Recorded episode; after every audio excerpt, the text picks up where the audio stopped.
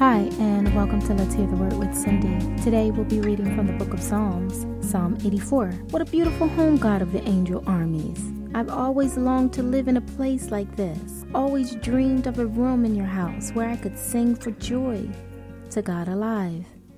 Birds find nooks and crannies in your house. Sparrows and swallows make nests there. They lay their eggs and raise their young singing their songs in the place where we worship. God of the angel armies, King, God, how blessed they are to live and sing there, and how blessed are all those in whom you live, whose lives become roads you travel. They wind through lonesome valleys, come upon brooks, discover cool springs and pools brimming with rain. God traveled these roads curved up the mountain, and at the last turn, Zion, God in full view.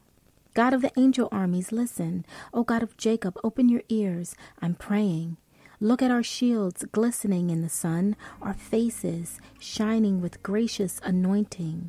One day spent in your house, this beautiful place of worship, beats thousands spent on Greek island beaches. I'd rather scrub floors in the house of my God than be honored as a guest in the palace of sin. All sunshine and sovereign is God, generous in gifts and glory.